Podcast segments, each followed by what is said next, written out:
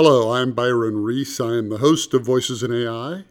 If you're interested in the topics we discuss in these podcasts, I'd urge you to check out my newest book. It's called The Fourth Age.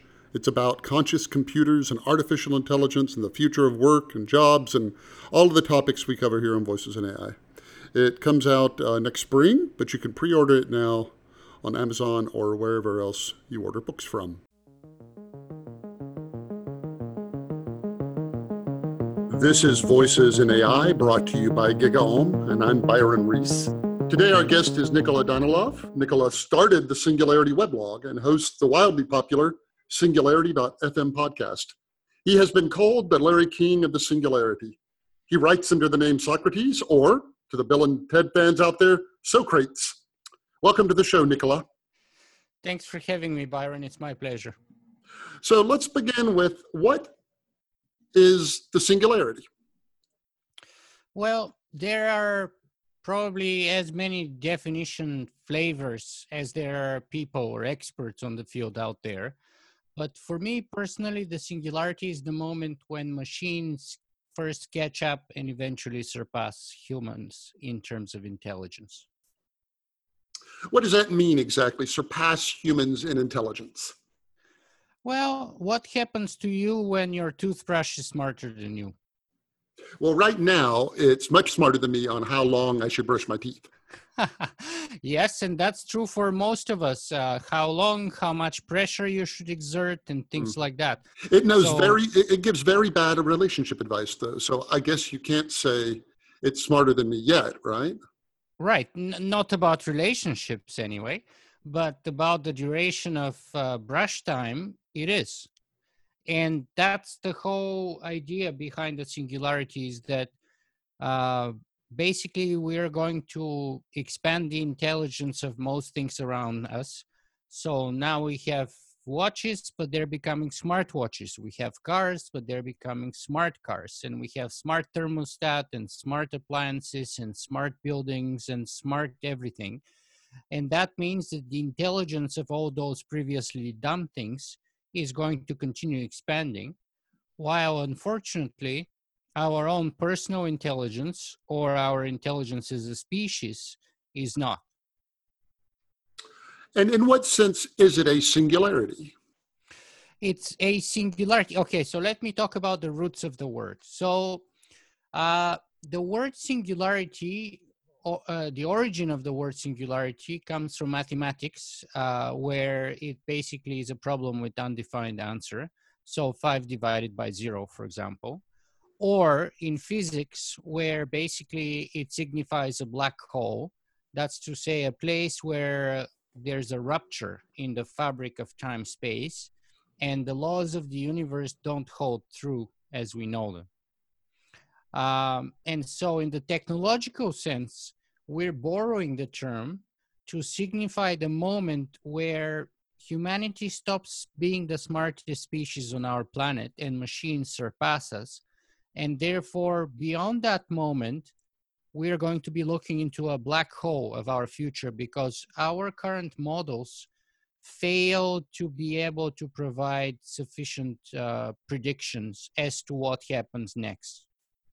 So everything that we have already is kind of going to have to change, and we don't know which way things are going to uh, go which is why we're calling calling it in a way like a black hole because we you cannot see beyond the event horizon of a black hole. Well if you can't see beyond it give us some flavor of what you think is going to happen this side of the singularity? What are we going to see gradually or rapidly happen in the world uh, before it happens? Well you're going to see as i said one thing is the smartification of everything around us.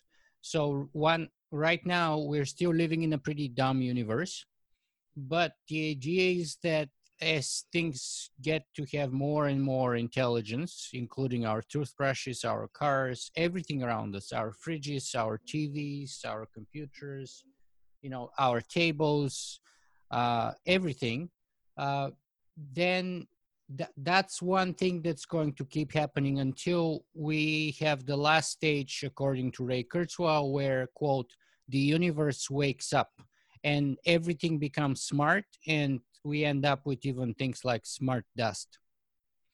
Uh, another thing will be the merger of man and machine.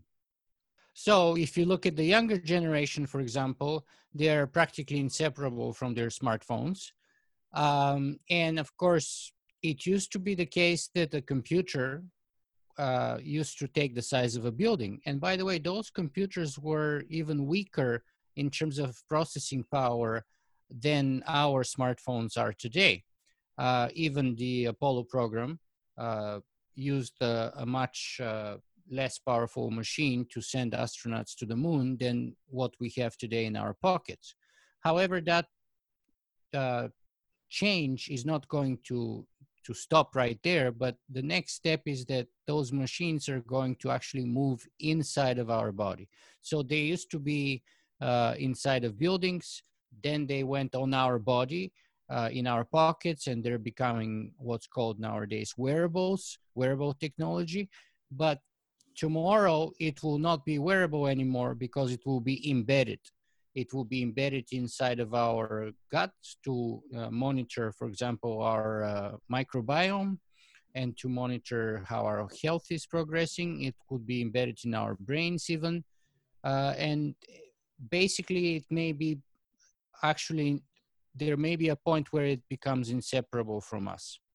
And that in terms will change the very meaning of the definition of being human, not only at the sort of collective level as a species, but also as at the personal level, because we're going to have possibly or very likely a much bigger diversification uh, of the understanding of what it means to be uh, a human than we have right now.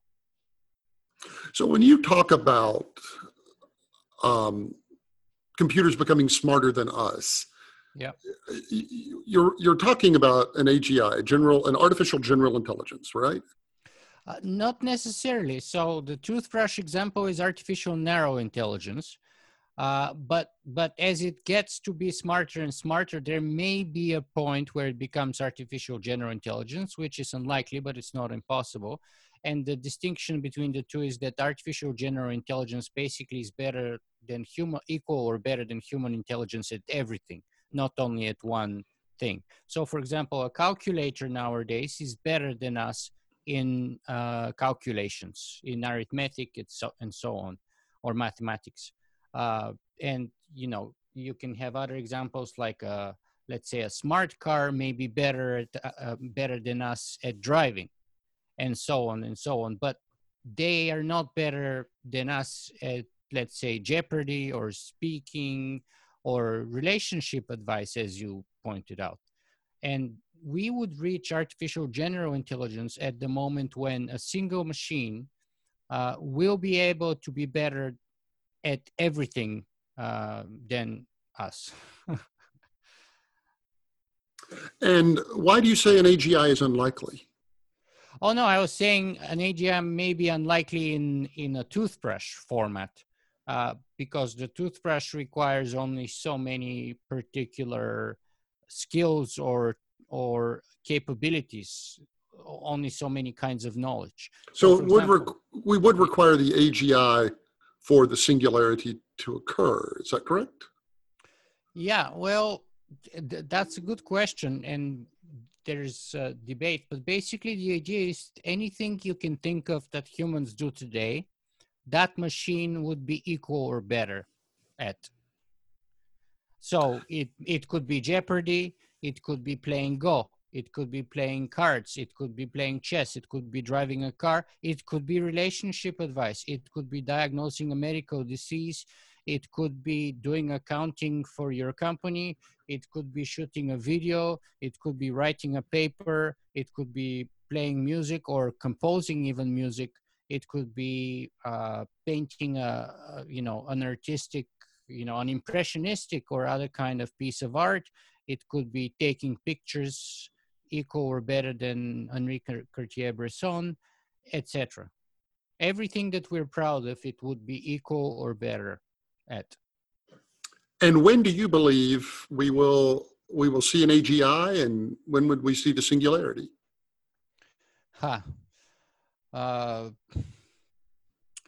so that that's a good question. I've kind of uh, fluctuated a little bit on that, and also, um, you see, first of all, to answer your question, depending on whether we have some kind of general sort of global scale disaster, uh, like it could be nuclear war, for example. Right now, the situation is getting pretty tense with North Korea, per se. Uh, it could be some kind of extreme climate related uh, event, or it could be uh, a catastrophe caused by an asteroid impact. So, falling short of any of those huge things that can change basically the face of the earth, uh, I would say probably 2050, 2045 ish would be a good estimate. So, for for an AGI or for the singularity, or are you kind of putting them both in the same bucket there? For the singularity, now we can reach human level intelligence probably by the late 2020s. So you uh, think we'll have an AGI within 12 years? Probably, yeah. All right. So uh, you're you're on. Go ahead. But you know the the timeline to me uh, is not particularly crucial. To me, I'm a philosopher, so the timeline is is interesting. But the more important issues are always the philosophical ones, and they're generally related to the question of so what, right? What's what are the implications? What happens next? it doesn't matter so much whether it's 12 years or 16 years or 20 years. I mean, it can matter in the sense that it could help us be more prepared rather than not. So that's good.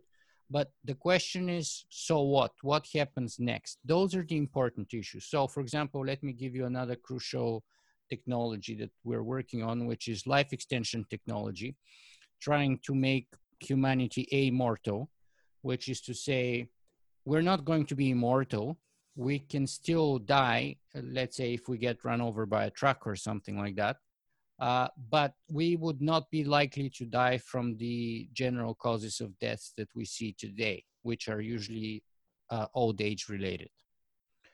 So as a, as a individual, I'm hoping that I will be there when we develop that technology. I'm not sure I will be still alive when we have it, but as a philosopher, what's more important to me is so what? What happens next? So, yeah, I'm hoping I'll be there. But even if I'm not there, it's a very valid and important question to start considering and investigating right now before we're at that point so that we are as intellectually and otherwise prepared for events like this as possible. I think the best guesses are we would live to about 6,750.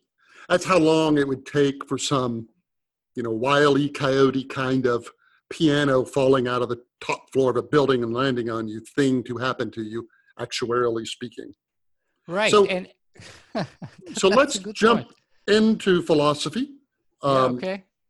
You're, of course, familiar with Searle's Chinese room question. Let me set that up for my readers and then uh, for the listeners, and then uh, ask you to comment on it. Okay. So, um, it goes like this. There's a man we'll call him the librarian and he's in this room this giant room that's full of all of these very special books. And uh, the man the important part the man does not speak any chinese absolutely no chinese. But people slide him questions under the door that are written in chinese and he has this thing that he does. He gets their question he finds the book that has the first symbol on the spine and he finds that book and he pulls it down and he looks up the second symbol and when he finds a second symbol, it says go to book number, you know, uh, 24601. And so he goes and finds book 24601, looks up the third symbol, then the fourth and the fifth and the sixth, all the way to the end. And when he gets to the end, the final book says, copy this down. So he, he copies these little, these, these, these, makes these lines that he doesn't even understand what they are, slides it under the door back to the person posing it, uh, the Chinese speaker. The Chinese speaker picks it up and reads it, and it's just brilliant. I mean, it is absolutely over the top. It's you know it's a haiku and it rhymes and all this other stuff. So the question, the kind of the philosophical question is, does that man understand Chinese? Now, a, a traditional computer answer might be yes. I mean, the room, after all, passes the Turing test. Somebody outside sliding questions under the door would assume that uh, there's a Chinese speaker on the other side because the, the answers are so perfect. But kind of at a, at a, at a at a, a, kind of a gut level, the idea that this person understands Chinese when they don't know if they're talking about cholera or coffee beans or what have you seems uh, a bit of a stretch. And of course, the, this the punchline of the thing is that's all a computer can do. All a computer can do is is you know uh, manipulate ones and zeros in memory. It can just go to book to book and look stuff up, but it doesn't understand anything. And with no understanding, how can you have any AGI? Mm-hmm. So let me ask you this. How do you know that that's not exactly what's happening right now in my hand, eh, in my head? How do you know that, you know, me speaking English to you right now is not the exact process you describe? Don't know. But the point of the the setup is um, is if you are just that, then you don't actually understand what we're talking about. You're just cleverly answering things that uh, you know it's all deterministic. There's there's no quote nobody home. So if that is the case it doesn't invalidate any of your answers but it certainly limits uh, what you're able to do. Well you see that's a that's a question that relates very much uh, with consciousness right it, it relates to consciousness and you know are you aware of what you're doing and, and things like that and what well, is consciousness in the first place let, us let's with? let's divide that up because strictly speaking it isn't consciousness is subjective experience i have an experience of yes. doing x which yes. is a completely different thing than i have an intellectual understanding of x so just the agi part the simple part of does the man in the room understand what's going on? Or, well, well let, or let's be careful here then okay? So what do you mean by understand? Because you could say i'm playing chess against the computer. Do i understand the playing of chess better than a computer? I mean what do you mean by understand? Like is it not understanding that the computer can play equal or better chess than me the computer does not understand chess in, in the meaningful sense that we kind of have to get at. And AGI requires that. Um, you know, one of the things humans do very well is we generalize from experience. And we, right. we do that because we find things are similar to other things and we right. recognize that and we understand, aha, this is similar to that and so forth. Um, right. A computer doesn't really understand how to play chess. It's arguable that the computer is even playing chess, but putting putting that word aside, the computer does not understand it, and so the computer that that program is never going to figure out baccarat. Um, because it, it doesn't, you know, any more than it can figure out uh, uh how, how, how many coffee beans Colombia should export next year. It, it, it just doesn't have any awareness at all. It's, it's a simple, it's, it's it's like a clockwork. You wind a clock and it tick tock, tick tock, tick tock, and it tells but, you the time. But and, and, and we we progressively add additional gears to the clockwork again and again and again. And and the thesis of what you seem to be saying is that eventually you add enough gears so that when you wind this thing up, it's smarter than us, and it can do anything. It can do absolutely anything that we can do. And and I I find that to be that to be that to be a, an, at least an unproven assumption, let alone perhaps a fantastic one. Right. So I agree with you on the part that it's unproven, and I agree with you that it may or may not be a, an issue, but it depends about what you're what you're going for here, right? Because and it depends about the on the computer you're referring to, because we have the new software that was invented by AlphaGo, uh, DeepGo, to play Go, uh, and that actually learned to play the program exactly based on the previous games that's to say on the previous experience placed, played by other players.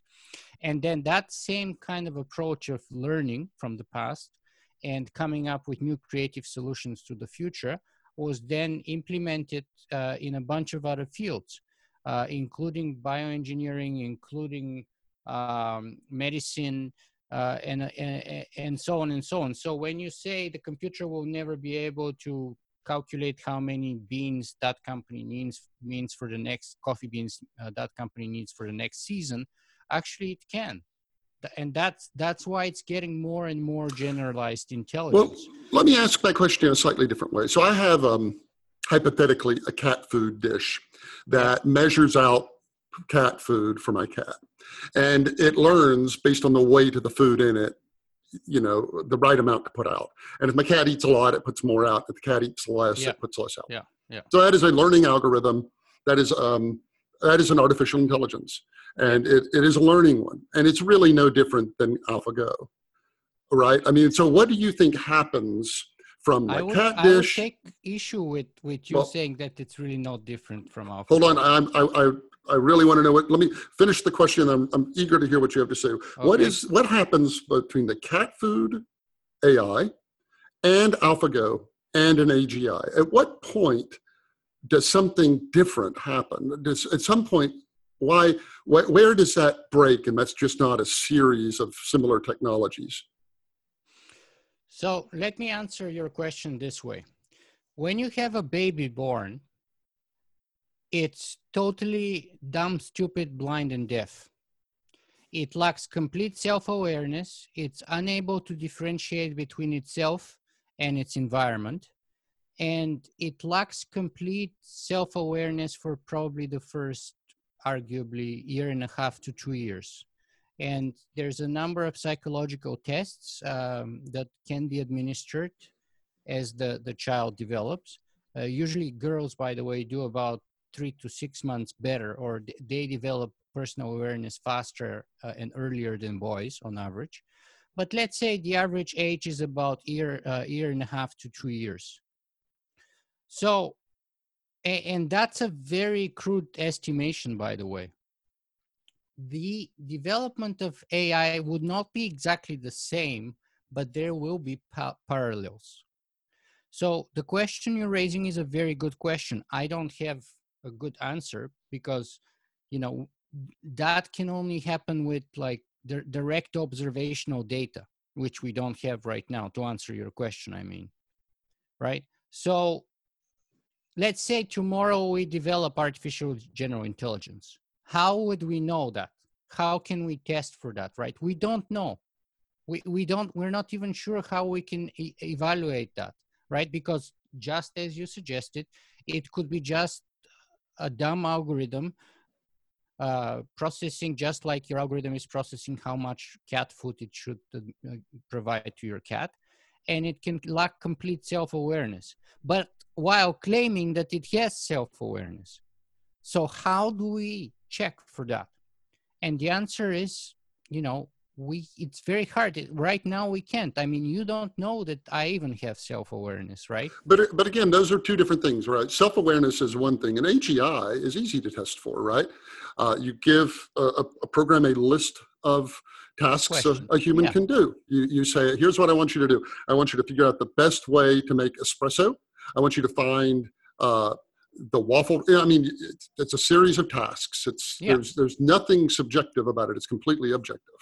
Yes So what has happened between the cat food, uh, the, the cat food example to the AlphaGo to the AGI along that spectrum? What changed? Was there some emergent property? Was there some some something that happened that that because you, you said the AlphaGo thing is different than my cat food dish, but Yes, like in a it is. philosophical sense, how? It is different in the sense that it can learn. That's the key difference. So does my Right, cat food so- thing. It, it gives a cat more food some days. If the cat's eating less, it cuts the cat food back. right. But but but you're talking just about cat food. But that's what children do too was my point right? Children know nothing when they come into this world and slowly they start learning more and more and they start reacting better and they start improving and eventually they start self self identifying eventually they become conscious.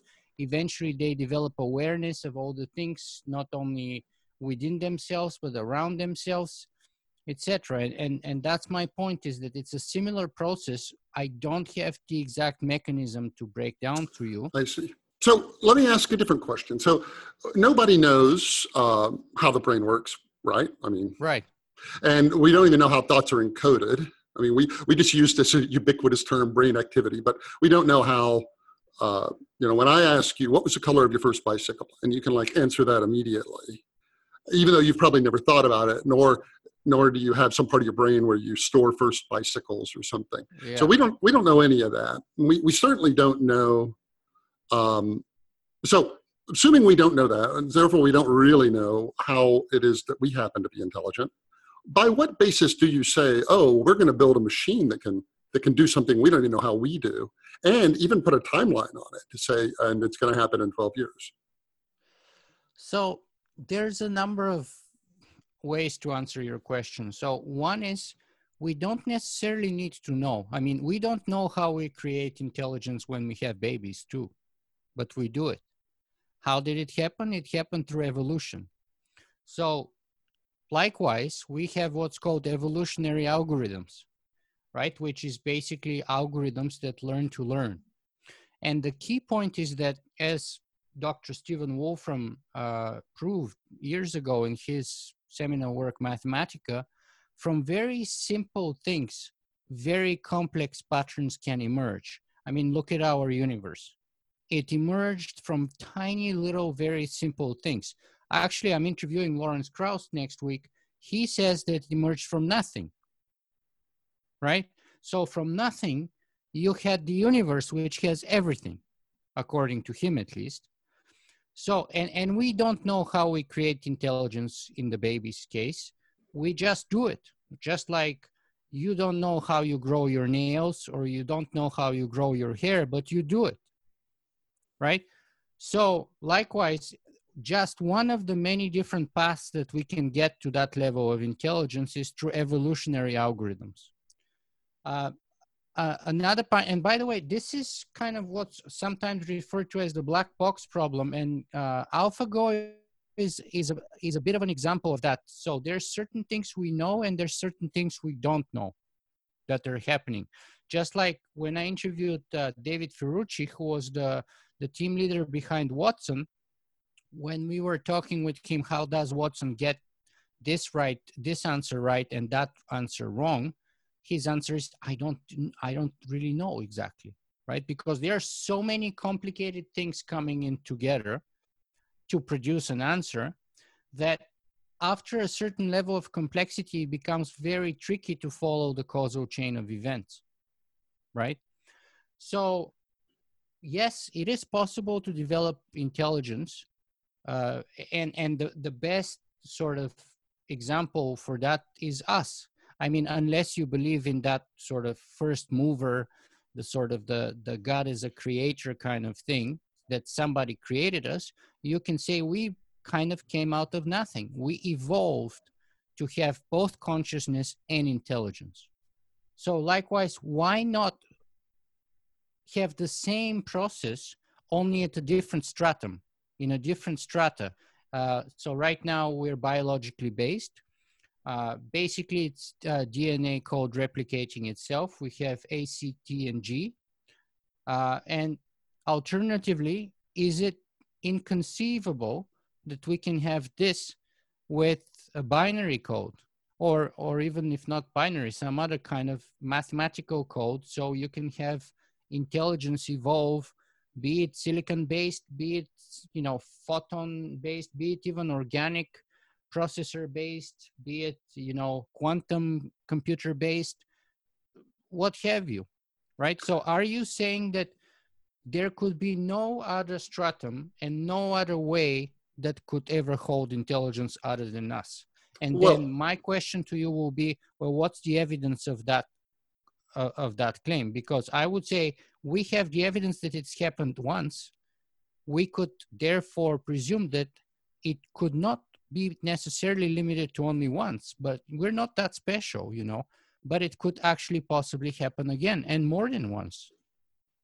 Right. I mean, it's a, it's certainly a tenable hypothesis, but singularians, for the most part, don't treat it as an, a, a hypothesis. They treat it as a matter of faith. They say right. we That's have. That's why I'm not such a good singularitarian. we they say they say we have achieved consciousness and in, in an AG, you know, an AGI, we have a general intelligence. Um, therefore, we must be able to build one. And you don't generally apply that same logic to anything else in life, right? There is a solar system. Therefore, we must be able to build one.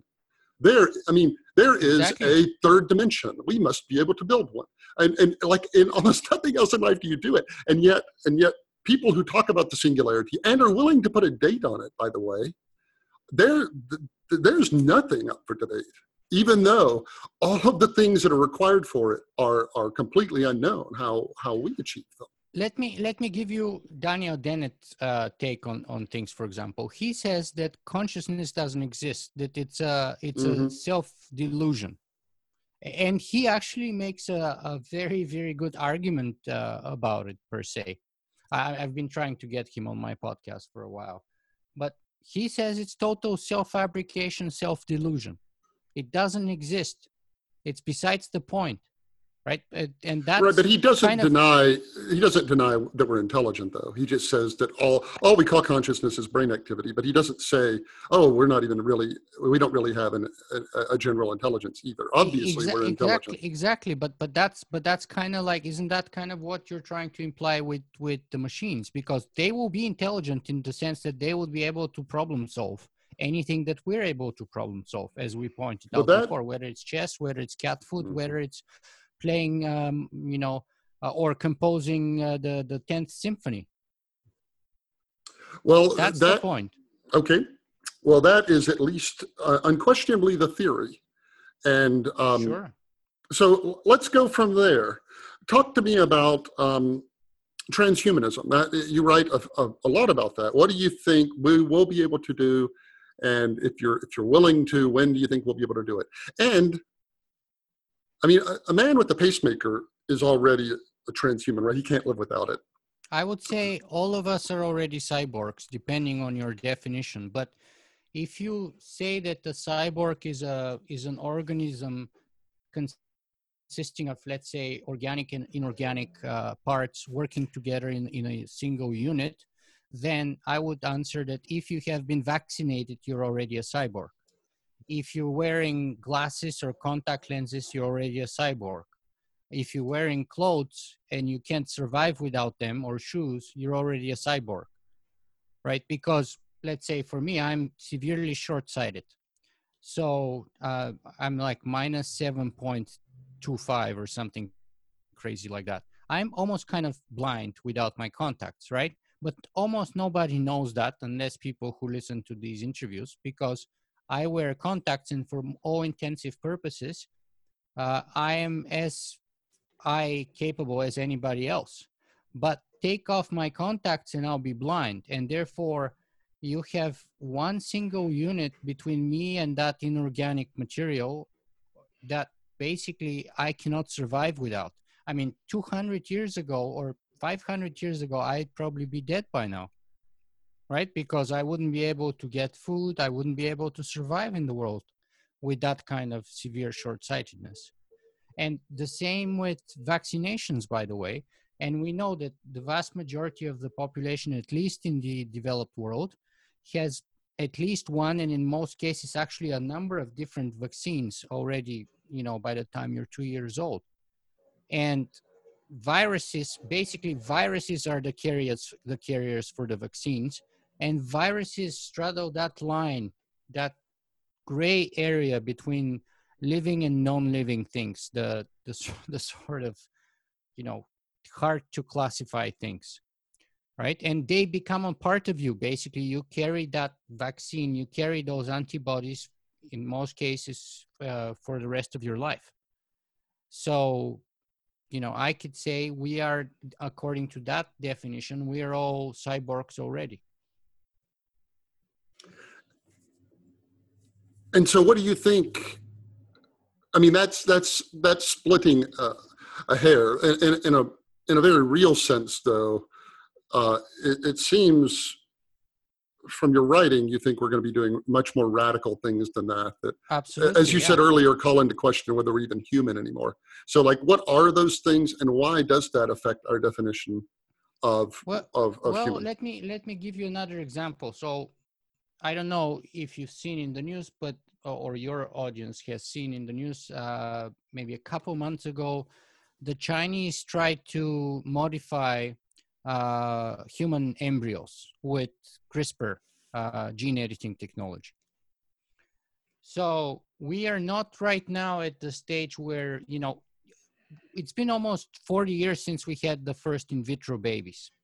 At the time, basically what in vitro meant was that you do the fertilization outside of the womb into a petri dish or something like that. And then you watch the division process begin.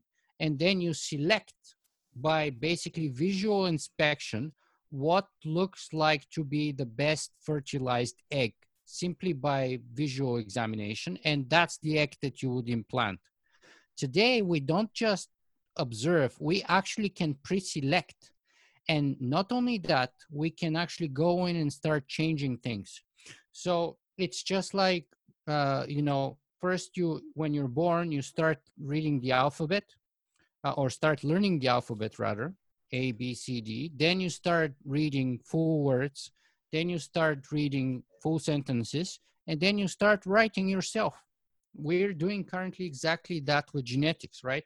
We were starting to just identify the letters of the alphabet maybe 30 or 40, 50 years ago. Then we started reading slowly. We read the human genome about 15 years ago. And now we're slowly starting to learn to write. And so the implication of that is this. What happens to you, or, or rather, how does the meaning of what it means to be human change when you can change your sex, color, race, age, and physical attributes. Because that's the bottom line. When we can go and make changes at the DNA level of, a, of an organism, you can change all those parameters. It's just like, you know, programming, right? It, in computer science, it's zero and ones.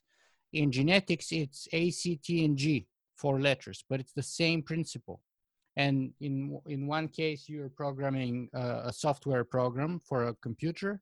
In the other case you're programming living organisms. So again but in that what, in that in that example yeah. though yeah. everybody no matter what race you are you're still a human. No matter what gender you are you're still a human. No matter all of those things you, you said qualify human right? So let's be more specific. So right now when you say human, what you mean actually is Homo sapiens, right? But Homo sapiens has a number of very specific physical attributes. When you start changing the DNA structure, you can actually change those attributes. So, to the point where the result doesn't carry those physical attributes anymore. So, are you then Homo sapiens anymore? And from a biological point of view, the answer most likely will be depending on how far have you gone.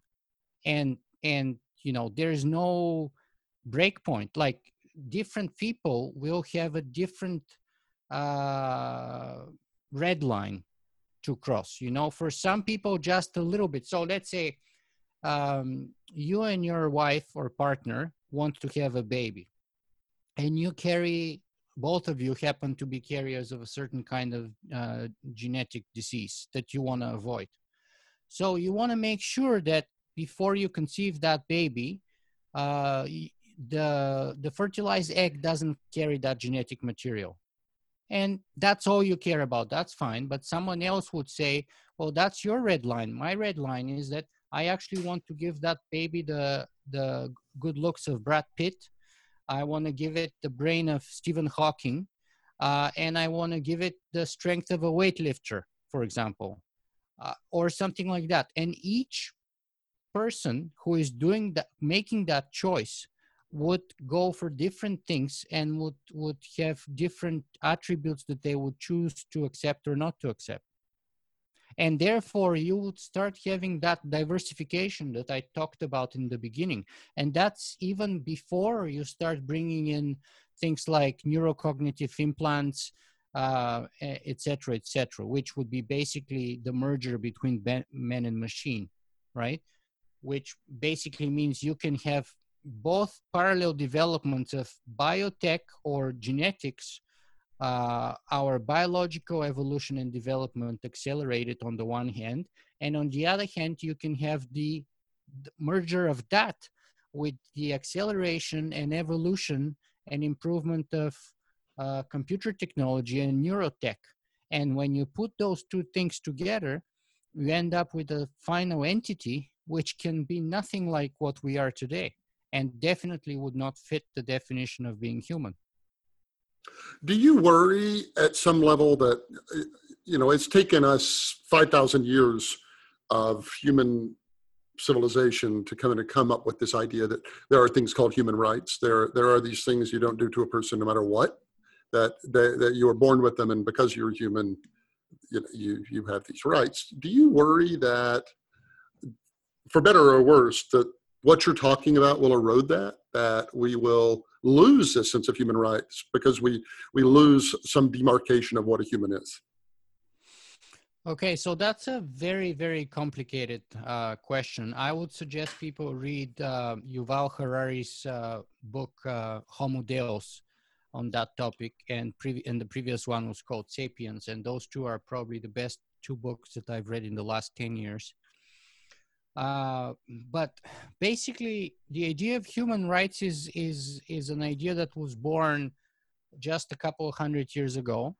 Uh, it came to exist with uh, you know humanism and uh, especially liberal humanism and right now the way if you if you see how it's playing out humanism is is kind of uh, taking what religion used to do in the sense that religion used to put god in the center of everything and then since we were his creation uh, everything else was created for us uh, to, to serve us. So, for example, the animal world, etc., etc. And we used to have the Ptolemaic uh, idea of the universe, where you know the Earth was the center, and all those things. Now, what humanism is doing is putting the human in the center of the universe and saying humanity has this primacy above everything else just because of our very nature. Just because you're human, you have human rights, right? I would say that's an interesting story, but if we care about that story, we need to push it even further, right? So, in our present context, how is that working out for everyone else other than humanity? Well, the moment when we created humanism and invented human rights, basically we made humanity divine. So we took the divinity from God and gave it to humanity but we downgraded everybody else. So animals, which back in the day, let's say the hunter-gatherer society, we considered ourselves to be equal and on par with the animals. Because you see, one day I would kill you and I would eat you. The next day, maybe a tiger would eat me. And that's how the world was. But now we downgraded all the animals to machines. They don't have consciousness they don't have any feelings you see uh, they lack self-awareness and therefore we can enslave and kill them any way we wish and we like. And so as a result you know we pride ourselves for human rights and things like that and yet we enslave and kill 70 to 75 billion animals every year and 1.3 trillion sea organisms like fish annually right? So the question then is if we care so much about rights, why should they be limited only to human rights? Are we saying that other living organisms are incapable of suffering? Because I'm a dog owner. I have a 17 and a half year old dog. She's on her last leg. She actually had a stroke last weekend. Um, and I can tell you that she has taught me the full that she possesses the full spectrum of happiness and suffering that I do, pretty much. Uh, even things like jealousy uh, and so on. she she demonstrated to me multiple times, right? And and yet we today use that idea of humanism and human rights to defend ourselves and enslave everybody else. So I would suggest it's time to expand that and to say first to our fellow uh, animals that we need to include them, that they have their own rights, first of all. And second of all, that possibly rights should not be limited only to organic organisms and they should not be called human or animal rights, but possibly should become intelligence rights or even beyond intelligence, any kind of sort of uh, organism that can exhibit things like suffering and happiness and pleasure and pain, right? Because obviously th- there's a different level of intelligence between me and my dog, we would hope, but she's able to suffer as much as I am, and I've seen it. So, and, and that's true, especially more for like whales and, and great apes and stuff like that, which we have brought to the brink of extinction right now. So, you see, we want to be special. That's what religion does to us. And that's what humanism did with human rights. You know, we religion taught us that we're special because God created us in his own image. Then humanism said there is no God. We are the God. So we took the place of God and we took his throne and we said we're above everybody else. That's a good story, but it's nothing more than a story. It's a myth. I saw you're you're a vegan, correct? Yes. So how far down? And then we can get back to the uh, to the AI component here. But I'm curious, how far down? So you, you have consciousness, and then below that you have sentience, which is of course a misused word. Uh, people think people use sentience to mean intelligence. That's sapience, but sentience is the ability to feel something. So in your world, would you you would extend rights at some level all the way down to anything that can feel?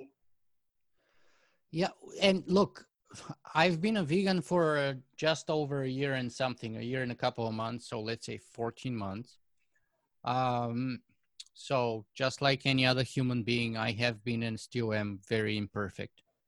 Um, now, I don't know exactly how far we should uh, we should spread that to expand, but I would say we should stop immediately at the level that we can easily observe that we're causing suffering. So if you go to a butcher shop, uh, especially industrialized farming butcher shop where they kill something like, you know, in some of those places, they kill 10,000 animals per day. Uh, and it's all me- mechanized, right? If you see that stuff in front of your eyes, it's impossible not to admit that those animals are suffering to me. So that's the, at least the first step. So I don't know how far we should go, but we should start with the with the first steps, and the first steps are very visible. Mm-hmm. So, so do you believe? Um, what do you what What do you think about consciousness? Or do you believe consciousness exists, uh, unlike Dan Dennett? And if so, uh, where do you think it comes from? Now you're putting me on the spot. I have no idea where it comes from, first of all. um, you know, I, I am atheist, but if there's one religion that I have very strong sympathies towards, that would be Buddhism. And I particularly value the practice of meditation. And so I don't know. The question is when I meditate, and you know, it only happens so rarely that I can get into some kind of a very nice deep meditation.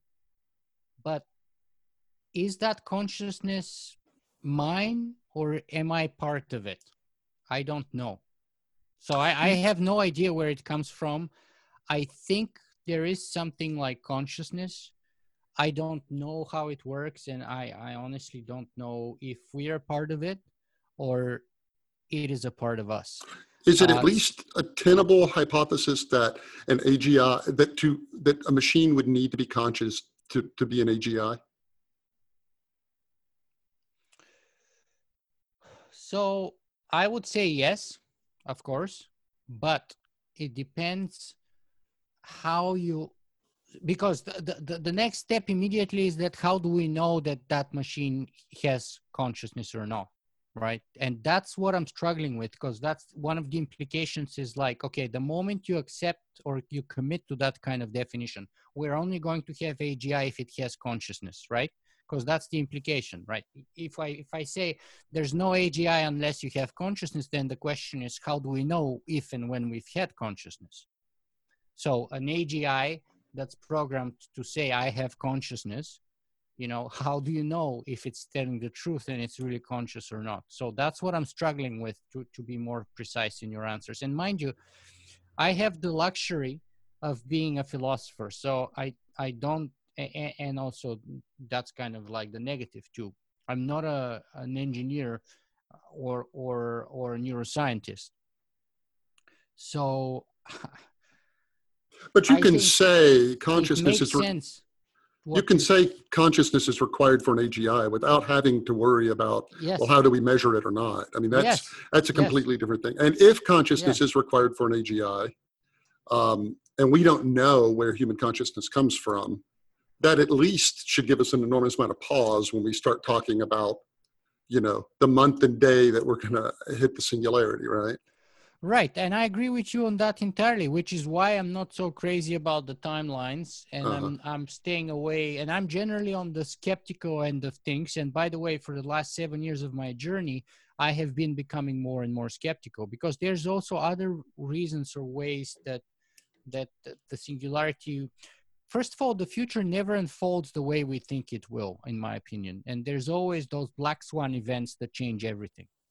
So uh, and, and, there's issues when you extrapolate, which is why I always uh, stay away from extrapolation. Let me give you two examples. So the easy example is when you have positive uh, or, or, let's say negative extrapolation. So we had people such as Lord Kelvin, who wrote the book in the late 1890s, and he was the, the president of the British Royal Society, one of the smartest people. Wrote a book how heavier than air aircraft are absolutely impossible to build. The great uh, Orson G. Wells, uh, no. Uh, Wells, sorry, uh, wrote just in 1902 that, you know, heavier than aircraft were totally impossible to build. And, you know, he's a science fiction writer. And yet, a year later, the Wright brothers, two bicycle makers, uh, basically, who never read probably Lord Kelvin's book and maybe didn't even read any of the H.G. Wells science fiction novels, proved them both wrong.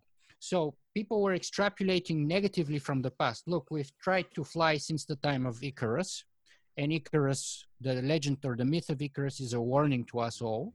And we're never going to be able to fly, but we did fly. And so we didn't fly for thousands of years until one day we flew. So that's one kind of extrapolation that went wrong. And that's the easy one to see. The harder one is the following the opposite, which is called positive extrapolation. So from 1903 to let's say late 1960s, we went from the Wright brothers to the moon.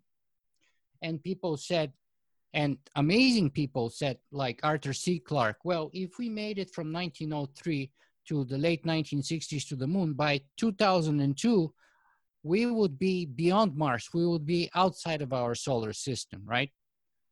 Unfortunately, and that's positive extrapolation based on very good data for maybe, let's say, 65 years from 1903 to 1968. Very good data. You saw tremendous progress in uh, aerospace technology. We went to the moon several times, in fact, and, and so on and so on. So it was logical to extrapolate that we would be by Mars and beyond today. But actually, the opposite happened. Not only did we not reach Mars by today, we're actually unable to get back to the moon even, right?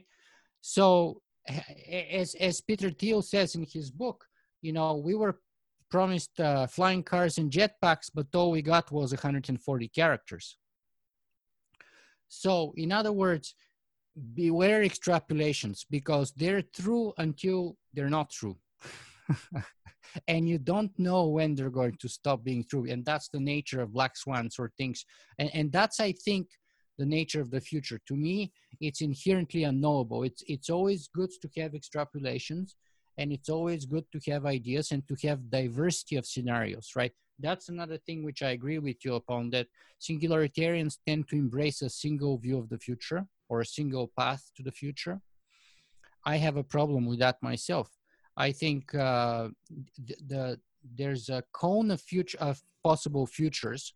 You know, there's certainly limitations, but there's a cone of possibilities, and we're aware of only a fraction of it. So we can extrapolate only in a fraction of it because we have unknown unknowns, and we have uh, black swan phenomenons which can change everything dramatically and i even listed uh, three uh, disaster scenarios like asteroid impact uh, eco- ec- uh, ecological collapse or nuclear war that can also change things dramatically right so there are many things that we don't know that we don't control and that we're not even aware of that can and pro- probably will change the actual future from the future that we think will happen today. Do you believe, last philosophical question, and then I'd like to chat about what you're working on. Uh, Okay. do you believe that humans have free will? Well, you see, uh, yes. So I'm a philosopher. And again, just like uh, the sort of the future, there are limitations, right? So all the possible futures stem from the cone of possible future possibilities derived from our present. Likewise, our uh, ability to choose, to make decisions, to take action have very strict limitations, and yet there is a realm of possibilities that's entirely up to us. Um, or at least that's what I'm inclined to think. Even though most scientists that I meet and interview on my podcast are actually one level or one degree or another degree of determinists. So, would an AGI need to have free will in order to exist? Yes, of course. And where do you think human free will comes from? Is there, I mean, if if every effect had a cause, then every decision had a cause, presumably in the brain, whether it's electrical or chemical or, or what have you. Like, where do you think it Well, comes look- from? yeah it could come from quantum mechanics for example right so so what That only you- gets you randomness. That doesn't get you somehow escaping the laws of physics, does it? yes but but randomness can be sort of living cat and dead cat outcome at least metaphorically speaking right? So you, and you don't know which one would it would be right until that moment is there. Uh, and and the other thing is let's say um, you have fluid dynamics. So with uh, the laws of physics we can predict how a particular system of gas or anything like that would behave uh, within the laws of fluid dynamics but it's impossible to predict how a single mo- molecule or atom will behave within that system. In other words, so if the laws of the universe and the laws of physics set the realm of possibilities, then within that realm, you can still have free will. Right? So, uh, we are such tiny, minuscule little parts of the system as individuals that we are more akin to atoms, if not smaller particles than that. And therefore, we can still be unpredictable. And just like it's unpredictable, by the way, with quantum mechanics to say uh, where the photon is located, and if you start, uh, or, or not photon, but electron, and, and if you try to observe it, then you're already impacting on the outcome. Uh, so you're kind of predetermining it actually when you try to observe it because you become a part of the system. But if you're not observing it you can create a realm of possibilities where it is likely to be but you don't know exactly where it is and within that realm you get you get your kind of free will And then, final question: Tell us what you're working on and uh, what's exciting to you, what you're reading about. Um, I see you you write a lot about movies. Are there any um, science fiction movies that that you think uh, are, are good watchers to kind of inform people on this topic? Mhm. Um, just uh, talk about that for a moment. Right. So uh, let me ans- answer backwards. So in terms of movies, it's been a while since I watched it, but I actually even wrote a review on it, and it was one of the movies that I really enjoyed watching by the Wachowskis, uh, and it's called Cloud Atlas. Um, and I don't think that movie was very successful at all, to be honest with you. Um, I I'm not even sure if they managed to recover the money they invested in it. But in my opinion, it was top 10 best movies I've ever seen in my life. Uh, because it had six plots. It had it's a sextet, so it had six plots uh, going uh, progressing in a parallel sort of fashion in six different timelines. So six things happening in diff- six different locations in six different epochs uh, with six different timelines with tremendous uh, actors and and uh, touching on a lot of those uh, future technologies and and even the meaning of being human uh, what separates us from you know the others and and so on and so on. So i would suggest people check out cloud atlas uh, one of my favorite movies uh, and the the, pre- the the previous question you asked was uh, what am i working on Mm-hmm. okay well to be honest, um, I just finished my first book like three months ago or something. Actually, I launched it on January 23rd, I think. So I've been basically promoting my book, traveling, giving speeches, um, trying to raise awareness uh, about the issues and the fact that, in my view, we're very unprepared as a civilization, as a society uh, and as individuals, as businesses, as governments, we are, we are going to witness tremendous amount of change um, in the next several decades. And I think we're grossly unprepared. And I think depending on how we handle those changes with genetics, with robotics, with nanotech, with artificial intelligence, even if we never reach the level of artificial general intelligence, by the way, that's besides the point to me just the changes we're going to witness as a result of the biotech revolution uh, can actually put our whole civilization at risk. And they're not just only going to change the meaning of what it is to be human, they would put everything at risk.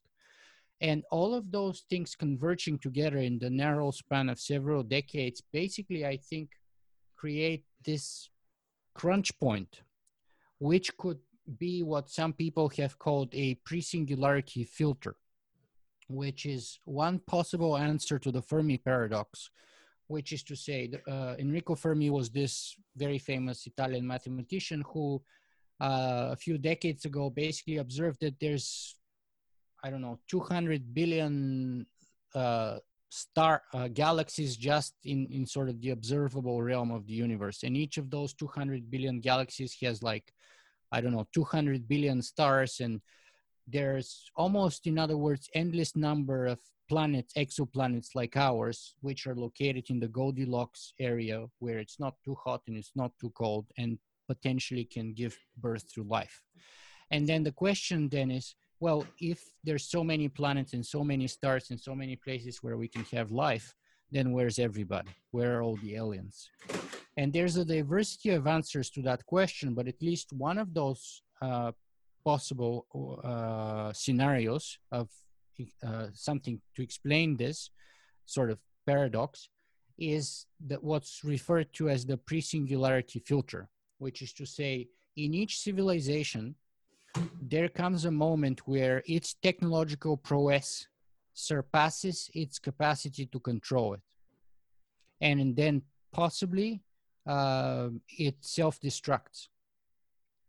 So in other words, what I'm saying is that that may be an occurrence that happens on a regular basis in the universe. It's one way to explain the Fermi paradox. And it's possibly the moment that we're approaching right now. So it may be a moment where we go extinct like the dinosaurs, or if we actually get it right, which right now, to be honest with you, I'm kind of getting rather concerned about, uh, then uh,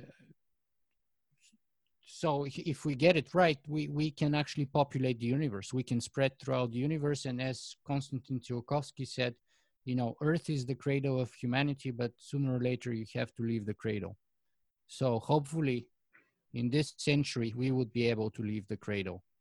But right now, we're not prepared, neither intellectually, nor technologically, not, nor philosophically, nor ethically, not in any way possible, I think. And well, that's why it's so important to get it right. And the name of your book is? Conversations with the Future 21 Visions for the 21st Century. All right, Nikola, it's been fascinating, and I really enjoyed our conversation. And I thank you so much for taking the time. My pleasure, Byron. If you enjoyed this episode of Voices in AI, please check out the other ones. And in addition, I host another podcast about artificial intelligence. It's a daily podcast called The AI Minute. And every day it's a minute or two of reflections about artificial intelligence. It's available wherever you find your podcasts of choice. But in addition, it's an Alexa skill, so it can be part of your flash briefing every day if you own an Alexa device.